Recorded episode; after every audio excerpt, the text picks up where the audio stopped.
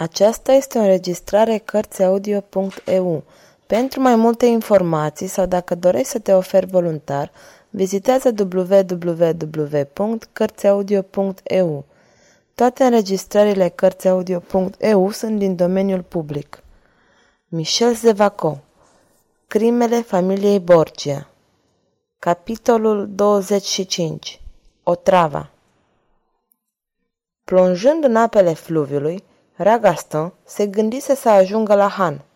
Înnotă cu toată grija, pentru că în urma lui se auzeau focuri de armă dinspre palatul Rian. Când ieși la suprafața apei, era deja departe de palat.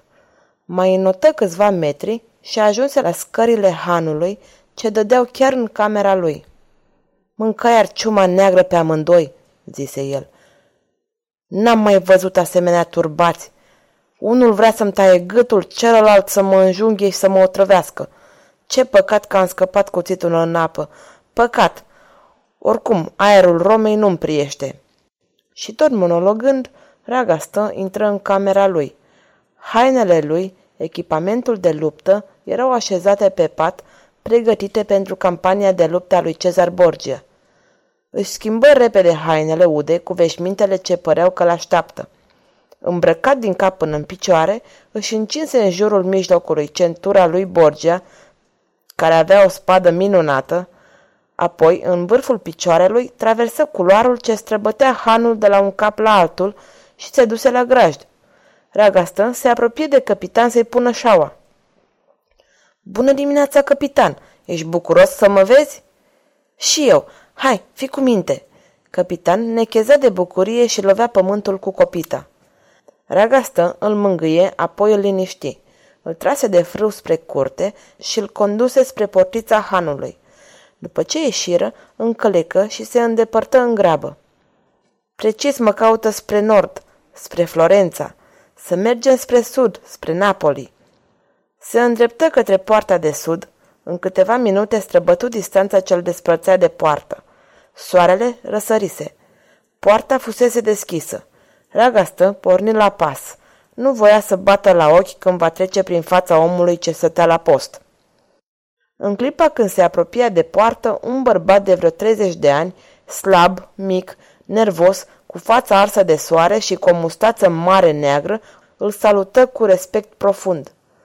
Domnule, valetul dumneavoastră! Dar Ragastă nu-l auzi.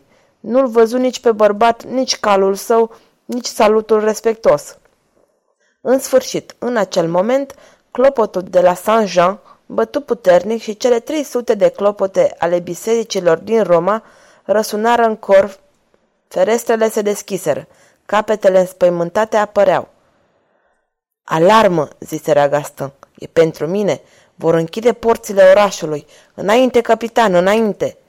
Halt, nu trece nimeni! Oprește! strigară soldații care se grăbeau să închidă poarta. Capitan mai avea 20 de pași până la poartă. Raga stă, strânse calul și îl lovi cu pintenii. Oprește, nu se mai trece, urlă ofițerul de gardă. Voi trece totuși, zise Ragastă. Ofițerul și soldații se înghesuiră. Trei sau patru căzură pe jos. Capitan trecu ca o bijelie. Era salvat. Mulțumesc, capitane, îți mulțumesc, mi-ai salvat viața. Clopotele băteau în continuare. Urlă Cezar, strigă Ragastă. Urlați cu toții, bărbați și femei Borgia. Clopotele voastre celebrează libertatea mea. Întoarse capul și văzu că era urmărit. Un cavaler venea în viteză apropiindu-se. Văzând că este numai un urmăritor, Ragastă ridică din umeri și zâmbi. Zâmbetul lui era un poem de forță și de încredere. Cum se apropia de un părâiaș, Opri calul, sări din șa și, luând apă în mâini, spălă rana pe care o făcuse lui capitan cu pintenul. Sfârșitul capitolului 25